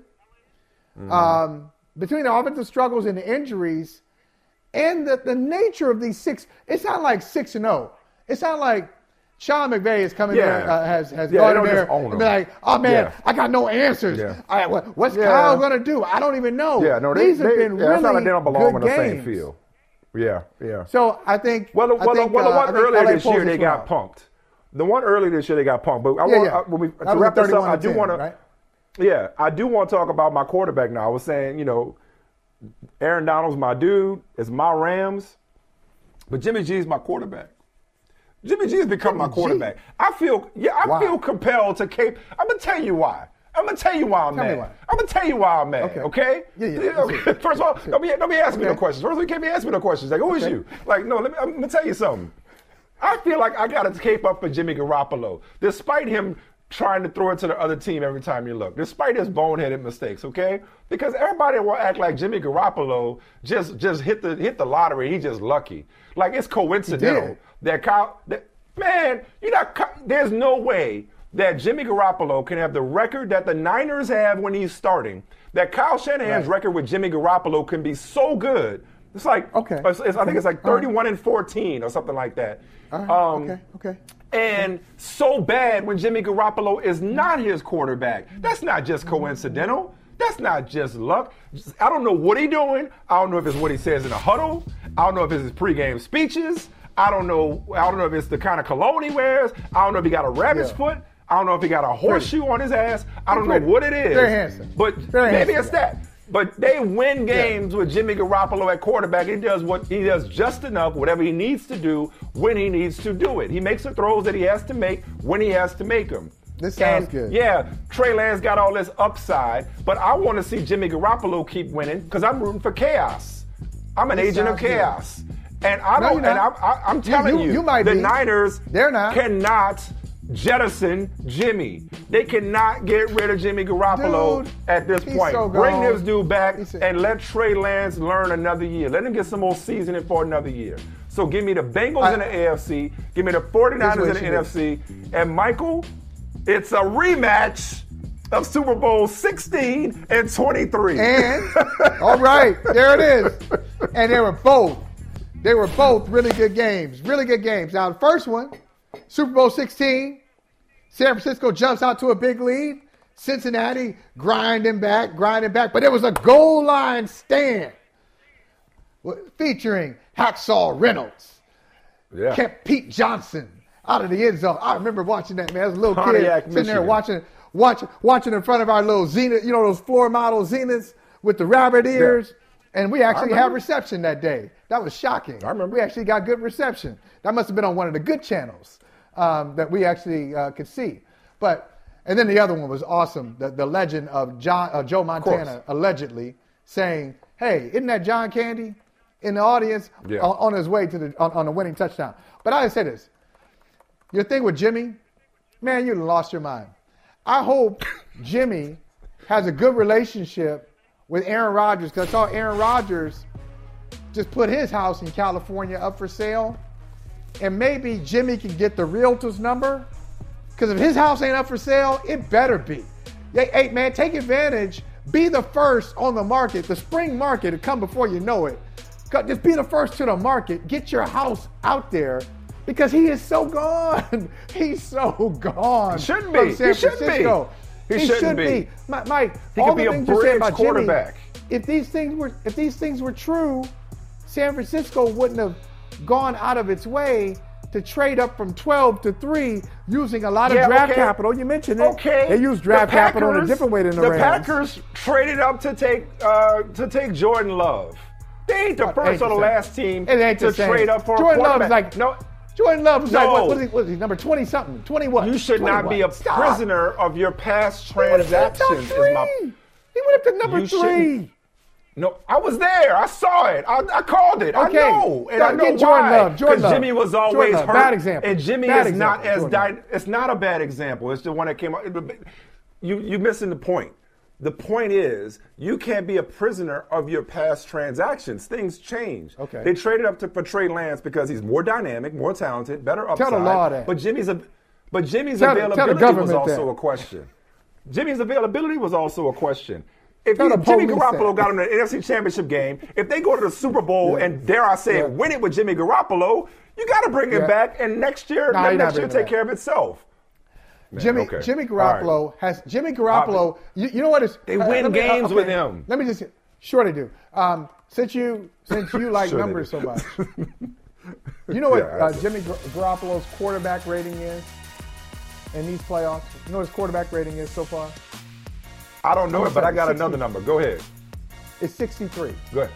He's I got, got a a better number rating for you. 63. I got a better He ain't carrying His them here. average. Wait, his passing yards per game in the postseason, 127.8. That's the second fewest of any quarterback with at least four postseason wins since 1950. I remember when he threw it eight times against Green Bay last year. I'm not saying he's Right. Joe Montana or Steve Young. I'm saying I don't know why, but they win games with Jimmy Garoppolo. Could they win them with Trey Lance? gotta- Maybe. I've Because they hide them. him. They Their team hide ain't him. that good. They good, but they ain't that good. They good. hide 'em. 30, 33 They and 14 good? They hide him. Okay. All right. Okay. They do. They do. They hide him. We Okay. just talked about. Okay. We just talked about all the Okay. all the weapons. He Joe got, Deebo Burrow and Kittle. Joe Burrow and Jimmy Garoppolo go ball out, and that's gonna be your Super Bowl quarterback matchup, and you gonna learn to like it. Joe Burrow and Jimmy Garoppolo in the Super Bowl. I love the Rams. I love you, Aaron. I love AD. I love Jalen. But the Niners got I their laid, number. Even I laid out there so, so. Gary can clip that. Keep that clean. Do you want a beautiful lawn? Enter TruGreen, the easiest way to get a great lawn. Just water and mow, and they'll do the rest. Weed control, fertilization, aeration, and more. TruGreen is the official lawn care treatment provider of the PGA Tour, and they have a verified best price, which guarantees you the lowest price with no compromise on quality. You do you. Let TruGreen do your lawn care. Visit trugreen.com, T R U G R E E N.com to get the best lawn at the best price with the best people. Guaranteed. James Harden didn't sign his contract extension. Mm-hmm. All right, he didn't sign it. He was supposed to sign it. He was supposed to go KD, Kyrie, James Harden. Didn't happen. All right, so he didn't sign it. Now James Harden camp is telling people in Philly we want to come play with Embiid next Mm. year. This ain't no lie, it's facts. But he then he telling the Brooklyn Nets, the ownership group different. See what I'm saying? You So- drop a perk bomb. Yeah, somewhat. And I never said I ain't told nobody. But this is happening in real life. smoke. Yeah, we you got yeah, right. I got to give all the smoke. So, so that's so so now so now it be Mm, like I ain't mad at that. because of who Embiid is, Mm. he's a dog and he want and he want to win. Can you imagine that pick and roll coming downhill with Harden coming at you with Embiid just setting the big pick on you, then I popping and mean, rolling? I that could be the best two man game in the league. Easily. But Mm. that's that's what that's at. So that's why Embiid ain't doing no complaining. There's some reports out today that that suggest that you might not be happy in Brooklyn or with the rotations that are happening. I'm just wondering, a if you can speak to Reports to from who? Uh, All right, then. Um, Bleacher Report. I don't know what you're talking about. Um, instead of speaking to the reports, can you just talk about your experience living in Brooklyn? What do you mean? The, the report suggested that you were unhappy. You talking about reports? I don't. I don't know about reports. Did you guys hear from me? That's that's what I'm asking. All right, so don't. I don't know about the reports. I don't know about reports. If you didn't hear from me, like I don't. I don't. I don't talk to nobody. I have an agent. like you know, if you don't hear from me, then it's reports. So, um, you know, just I'm I'm frustrated because I want to win, and I'm I'm a competitor. It's pretty simple.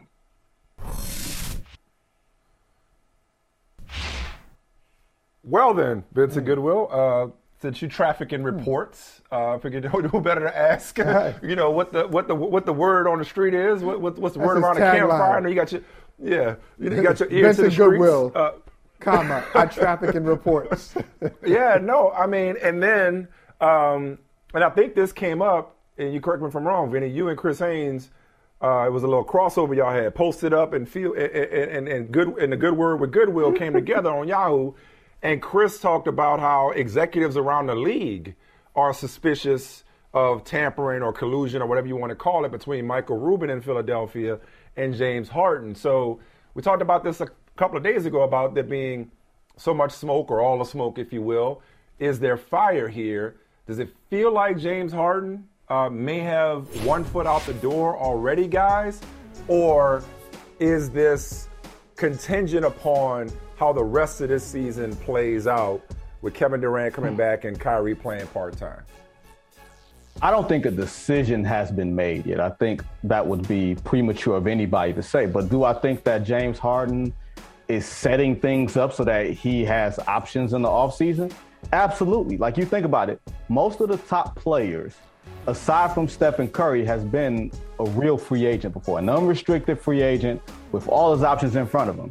James Harden has not had that experience. So everything has basically been, although you have some agency in it, you, when you sign extensions and everything else, he's never been a forced full-fledged- Exactly, a forced trade. He's never Yeah. been a full fledged free agent.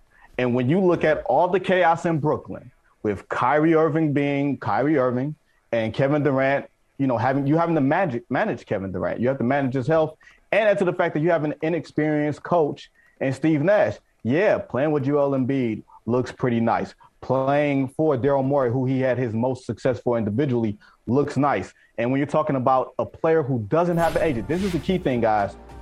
James mm-hmm. Harden does not have an agent. Your agent operates as proxy for you. So in terms of having these, you know, clandestine discussions with other teams and ownership and everything else, which your agent is able to have, like there's nothing against that. He's not able to have someone speak for him. So if he is talking to Michael Rubin, the minority owner of the Philadelphia 76ers, he feels more likely that it's him as opposed to someone speaking for him, which is why something like this can get out. And of course, people are going to cry foul because not only is it the Philadelphia 76ers, but it's Daryl Morey. How much money has Daryl Morey cost the league with the China fiasco where he has not actually been held accountable publicly or privately, but teams have been held accountable because they've lost a lot of international money. So they don't want to see Daryl Morey winning again, and they do not want to see the chance of real free agency being circumvented by a situation like this. Do I believe that there's a possibility James Harden winds up in Philly? Absolutely.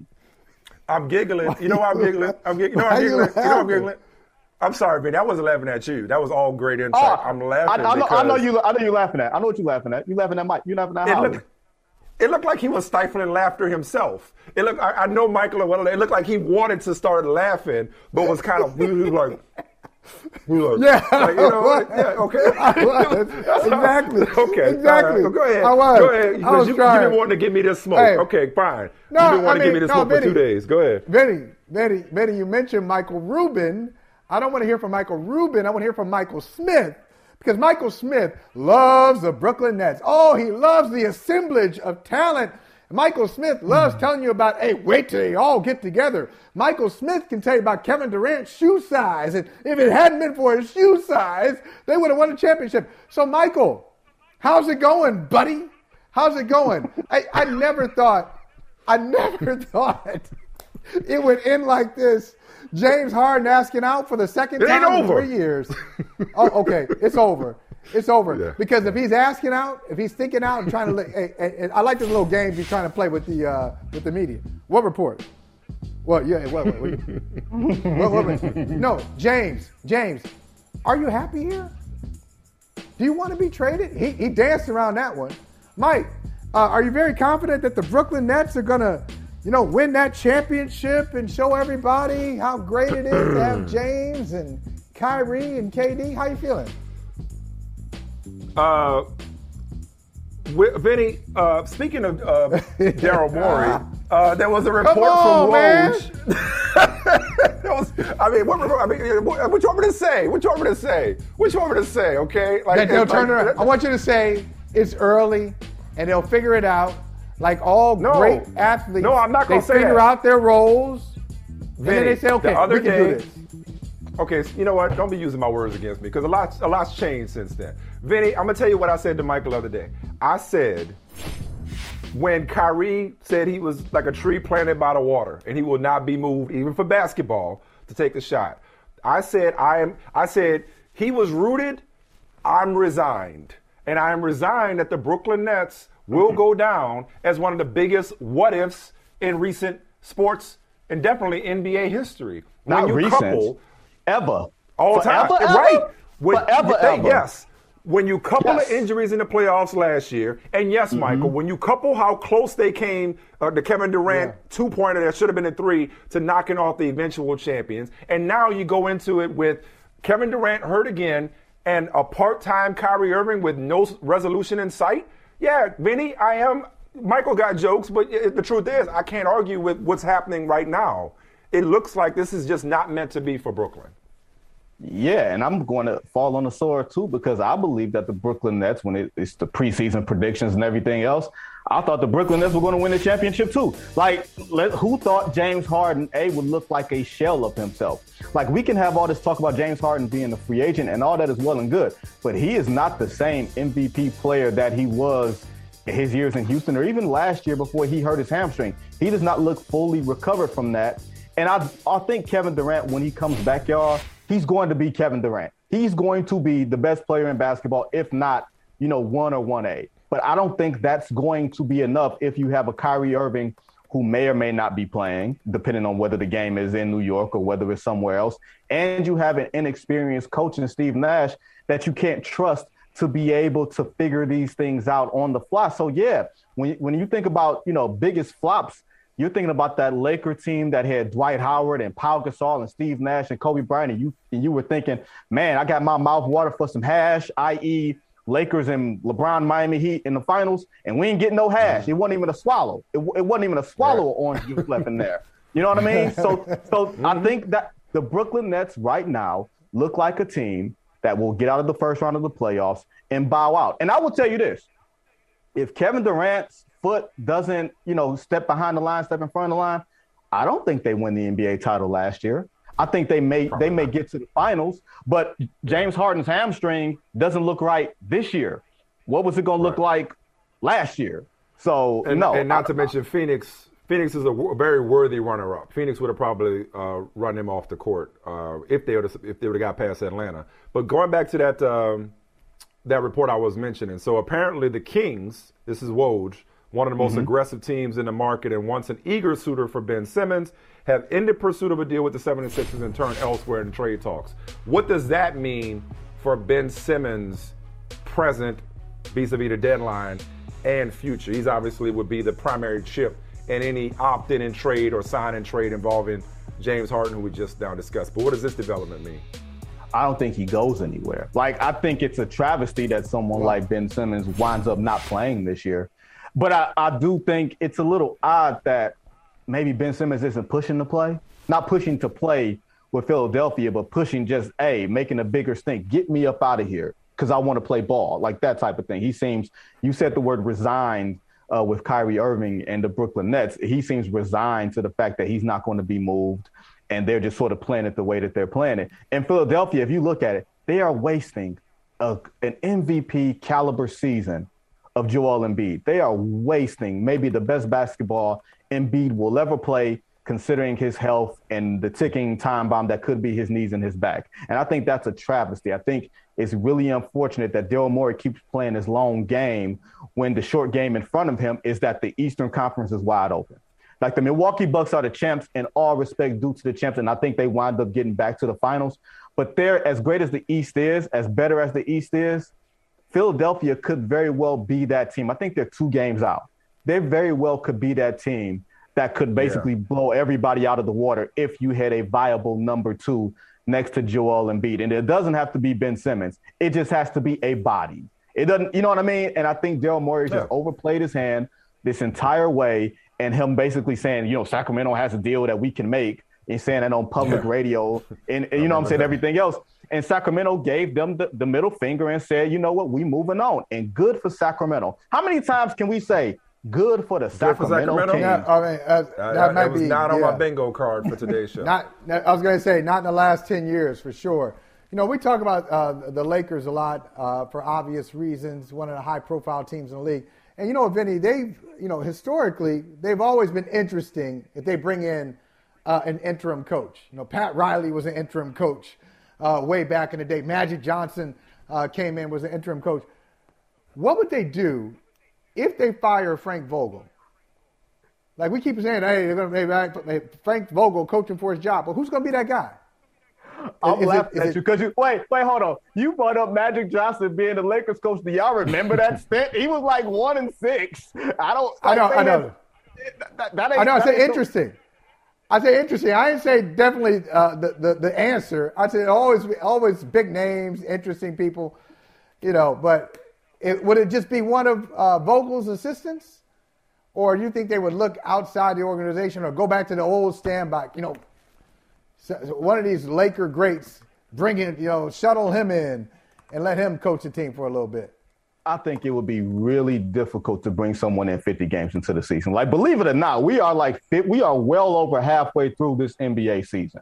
Like, we'll be closer to the 60 game mark when the All Star game is here, and then it's going to be a sprint to the end of the season. I think that's really difficult to bring someone from the outside in, and there is no coach that's just sitting out there. Usually, there's a you know a Phil Jackson who's on a sabbatical or someone of that ilk that's just sort of sitting in the shadows. It's like, you know what, the next best job, I'm gonna take it. There are nobody, there's nobody in my opinion that's out there like that with that type of cachet. So, you know, to, to borrow from uh, Chris Haynes, my uh, buddy, buddy at Yahoo, Chris said that they were gonna go with Phil Handy and not uh, David Fizdale, who was one of LeBron's, you know, favorite coaches back in Miami. So if you go with Phil Handy or you go with anybody else, you're keeping it in house and you're trying to make the best of the situation. I don't think the coaching issue is an issue. I just think that there's bad personnel and there's a whole bunch of questions and not a whole lot of answers if Anthony Davis is not going to be the best player or at least in the conversation of the best player in basketball. If he's playing secondary role to LeBron James, this team is once again, like the Brooklyn Nets, a team that maybe gets out of the first round, if at all. If they He looked pretty good last night in that loss. He looked pretty good last night in that loss to the Sixers. But I'm glad you brought the Lakers, Michael, because I want to talk about a specific situation that we witnessed, an unfortunate situation that we witnessed last night with regard to Carmelo Anthony's interaction with some courtside fans.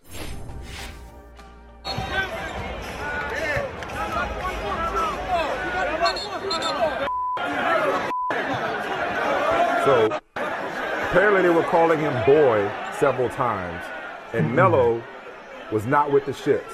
Here's what Melo had to say after the game. Some things were said unacceptable. Uh, I'm I'm I'm cool with uh, fans heckling, fans talking trash, uh, cheering for their team, booing other team. I'm I'm all for that. But when you when you cross certain lines, as a man, you just I mean that's that's what you're gonna see. That's what you're gonna that's what you're gonna get as you as you saw that. But sometimes you play through it, you try to play through certain things, you play through the heckle, but it's that's all fun and games. I mean, I've been doing that for 19, 20 years. So especially coming here, it's been a great place to come in and play. And fans, I, I know how the fans are here, but it's just certain things you don't bring to any type of sporting event. It's just certain things you don't say to anybody. Uh, if I was outside and I bumped into you and you said that said those things to me, then it would be a totally different story. So, uh, but again, I'm it's, it's, it's, out of my hands now. So however, however, however way they want to play it, they can play it feels like we're here once in a while when it comes to fan player interaction. Um, apparently, this was rooted in them calling him boy. Now, you don't call any hmm. man a boy, especially a black man a boy, because we know in America, a black man historically has been a boy, and a black boy has been a man. It, it, it's but yeah. we don't. But we know that that's obvious to the three of us. Should be obvious to anybody. So I'm inclined to believe that those fans knew exactly what they were doing by repeatedly calling him boy. Right. You guys can take this yep. where you want to, wherever you want to take it. But this is where I, I would like to take at least my portion of this conversation, if you guys would indulge me, because when I'm when I'm thinking about this story and I'm watching it, I just wanted to, yeah, turn it down a little bit for me, Gary. Thank you. I just wanted to recognize the man that we're talking about, Carmelo Anthony, and I, and I felt this way for years about Carmelo. Um, Carmelo, for a long time, he's become more beloved and more respected by basketball fans as this aging veteran that he is now and this and this supporting actor. But for a long time, he was very polarizing. Carmelo can't win anything. Carmelo's never won anything, especially when juxtaposed with his draft mates LeBron James and Dwyane Wade and even Chris Bosh for that matter. Carmelo Anthony was a national champion at Syracuse. Carmelo Anthony is, I think, a three-time gold medalist. He's been an incredible representative for a country that doesn't love us back. And I say that part in particular because I remember when Carmelo Anthony was at the forefront of using his voice and his platform to bring about awareness to the plight of black people in this country before it was trendy. And I also remember Carmelo right, Anthony right. being uh, a businessman and a mogul and having diverse interests outside of basketball before that was trendy. And then it was only a couple of years ago where Carmelo was uh, was unemployed for a, a, hot second, and then came back and uh, resurrected his career and reinvented himself with Portland and Los Angeles. I'll stop talking, but I just wanted to recognize this guy's ninth all time in NBA scoring. The player and the man that he's been off the court, the leader that he's been, the representative that he's been for this country, uh, and he deserves all the respect in the world. Um, and that's all I want to really say about that, tell you the truth. Like this, these idiots, they should never set foot in an arena again. But this is an opportunity for me to give Carmelo Anthony his flowers on this Friday, Vinny. I'll, I'll tell you a personal story and it's not Carmelo. I'll tell you a fan interaction story. My first year on the beat, so I'm 25 years old. I'm still pretty, you know, young. I'm not 25 no more, but back then I was, you know, 25. Y'all tried to talk about my age a couple shows ago. That just give y'all some some reference. My hairline was still where it is now, so it might not have been that long ago. But I was in Memphis. I was in Memphis, and this fan from maybe 10 rows up was heckling Detroit Piston players. He was telling them how much they sucked and everything else, and it was it was reasonably funny, but you could sort of see it trending in a direction. You remember that Price is Right game, that Yoda Who game, where you just going up, up, up, and then you go yeah. down the cliff. It was like that. And then he said, "Boy," to one of the players, oh. and at that point, my 25 year old self turned around and someone grabbed my shoulder. Like it, it might have been the, the, beat writer for the Detroit Free Press, Vince Ellis, who was sitting next to me. He grabbed my shoulder as I turned around because he knew I had just got beet red. I looked up at the guy, and he had on overalls and nothing else. So that almost made me laugh. He literally just had on overalls. And I looked at him and said, That's enough. And that was the end of it. Like yeah. at some point, yeah. uniform, jersey, occupation, don't care human being, black man, I will go up in those stands and knock you the hell out. You ain't even have to be talking to me. Like that's where yeah. all of us feel that trigger from that respect because we've all felt like, okay, if you can say that to him, you can say that to me. Or if you're saying that to him, you are thinking that about me. About so me. yeah, that Yeah. that that that's a trigger for me, and I, I'm sure it's a trigger, you know, for both of y'all. The basic tenet of human respect, Yeah. and it's unfortunate that it Sure. has to come to that. It- It's unfortunate that it has to come to boy because there's a lot of other things that you can say that people say that is tinged with boy, but we just can't act on it. But we can act on boy. I will knock you the hell out on boy.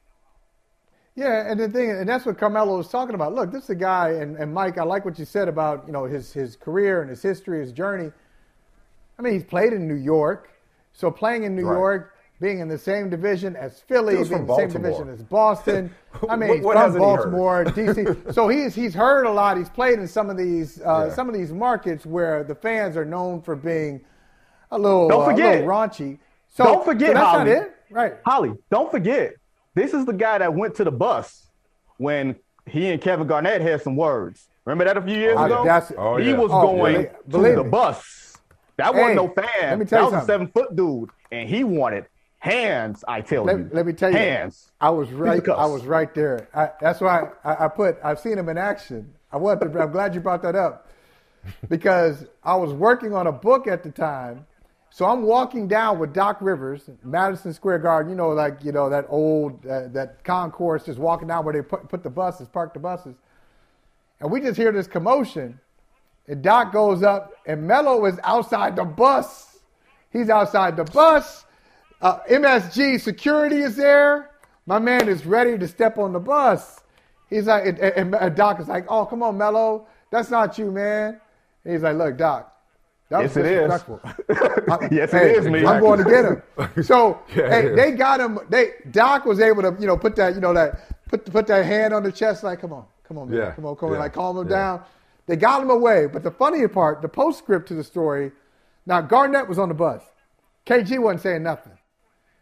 Then when the bus takes off, KG's like, "Yeah, I wish he would have come up on the bus."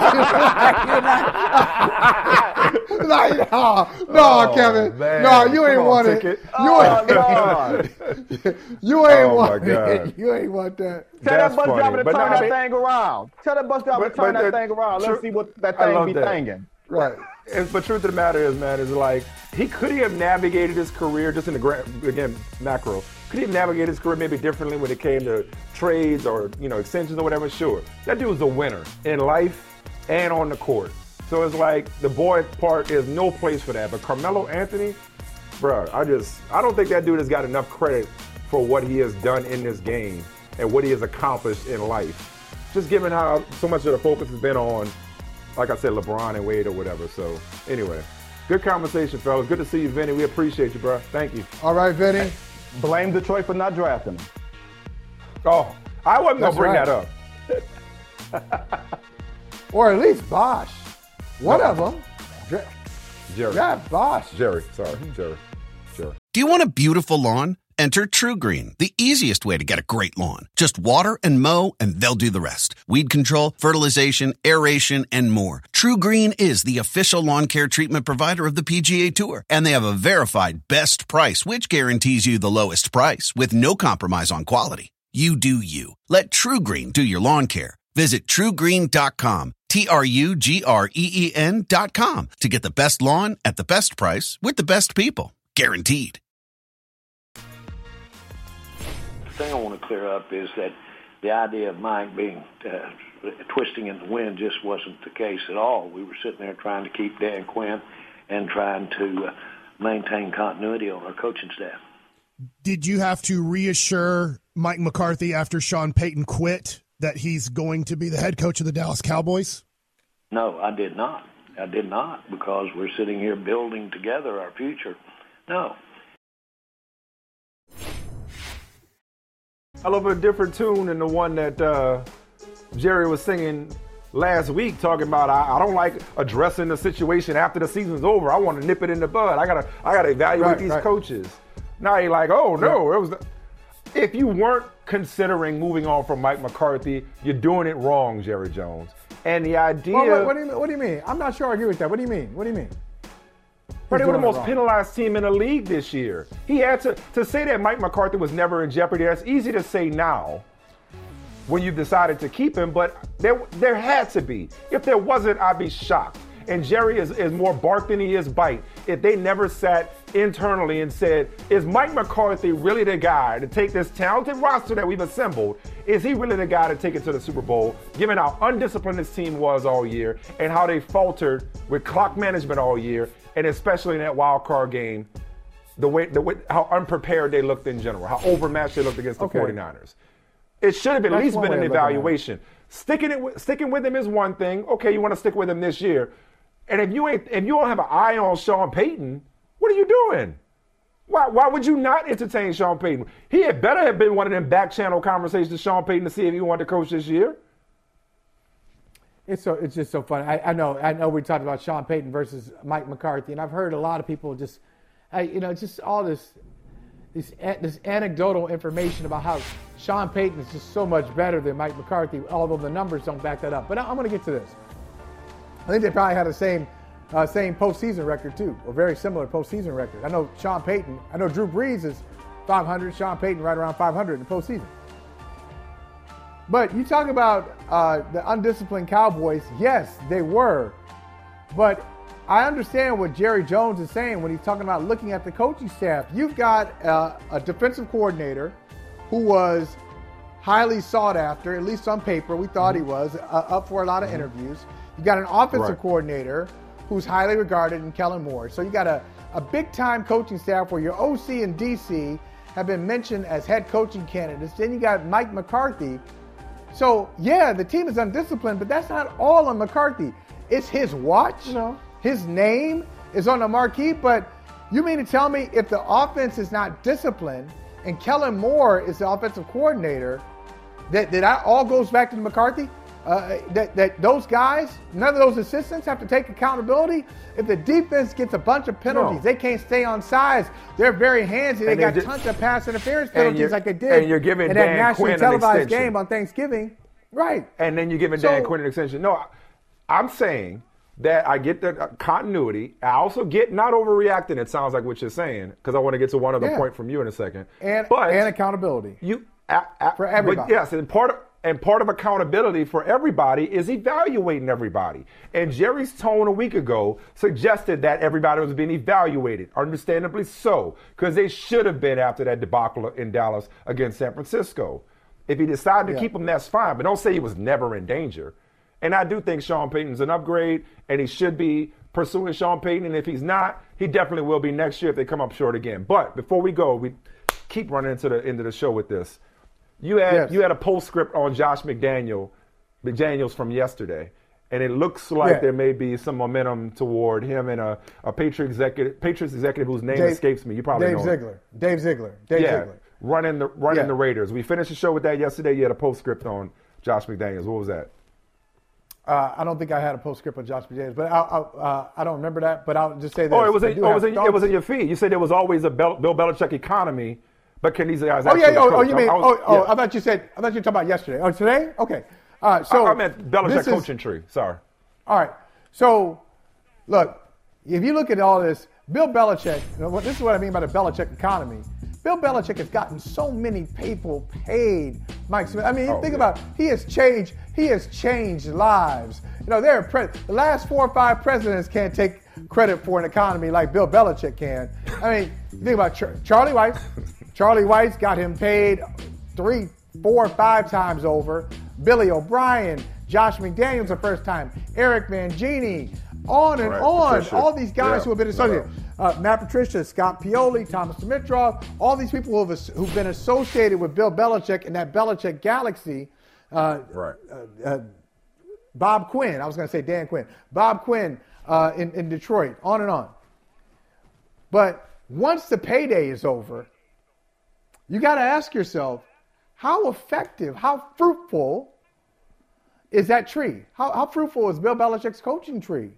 And I would have a lot of questions about it. I happen to like Josh McDaniels a great deal. They don't come I with Tom Brady. Learned, That's he- a big part of it. He's learned a lot.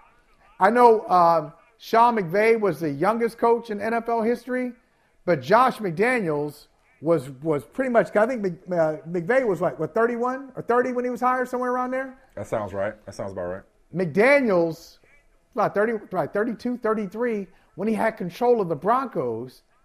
Right. Uh, and, and that was probably too much too soon. Yes. So I'll give him a pass there. But man, that's a lot to be given. Don't you think that's a lot to be uh, to give him? I don't know if he has control of the 53 and Ziegler is working for him or they're 50 50. I don't know. But to turn I- over to Josh McDaniels, I think risky. McDaniels could be Belichick like or Belichickian if you prefer. In that Second time around. Yes, yes, and I think he's a better candidate now than he was when he turned down the coach job Yeah. or he backed out of the coach job or when he took the Denver job. To your point, you mentioned McVay. That was the name I wanted to bring up yesterday. You know how many people were angry and appalled that Sean McVay got the head coaching job when he did? When we talk about Nathaniel Hackett, that's what I'm saying, man. Like on paper, you'd be like, who? Why? You never know. How do you get that job? Yeah, you never know. You never know. Either way. Daniels. I think that's a good. sometimes it looks great on paper. As much as Basaccia, yeah, you're sometimes. right. You're right. No, who knows? Hey man, I can't wait till Monday. Really See you Monday forward to when. Joe Burrow do his thing. Dietz and Watson's been making meats and cheeses the right way since forever. What's that mean? It means never cutting corners, ever. It means cooking, not processing. It means our Virginia brand ham that's cooked to perfection, then twice baked to layer the flavors. It takes more time, but you can taste the difference. We come to work every day to do it the right way, even if it's the hard way. Because if it's not right for us, it's not right for you. Dietz and Watson, it's a family thing since 1939.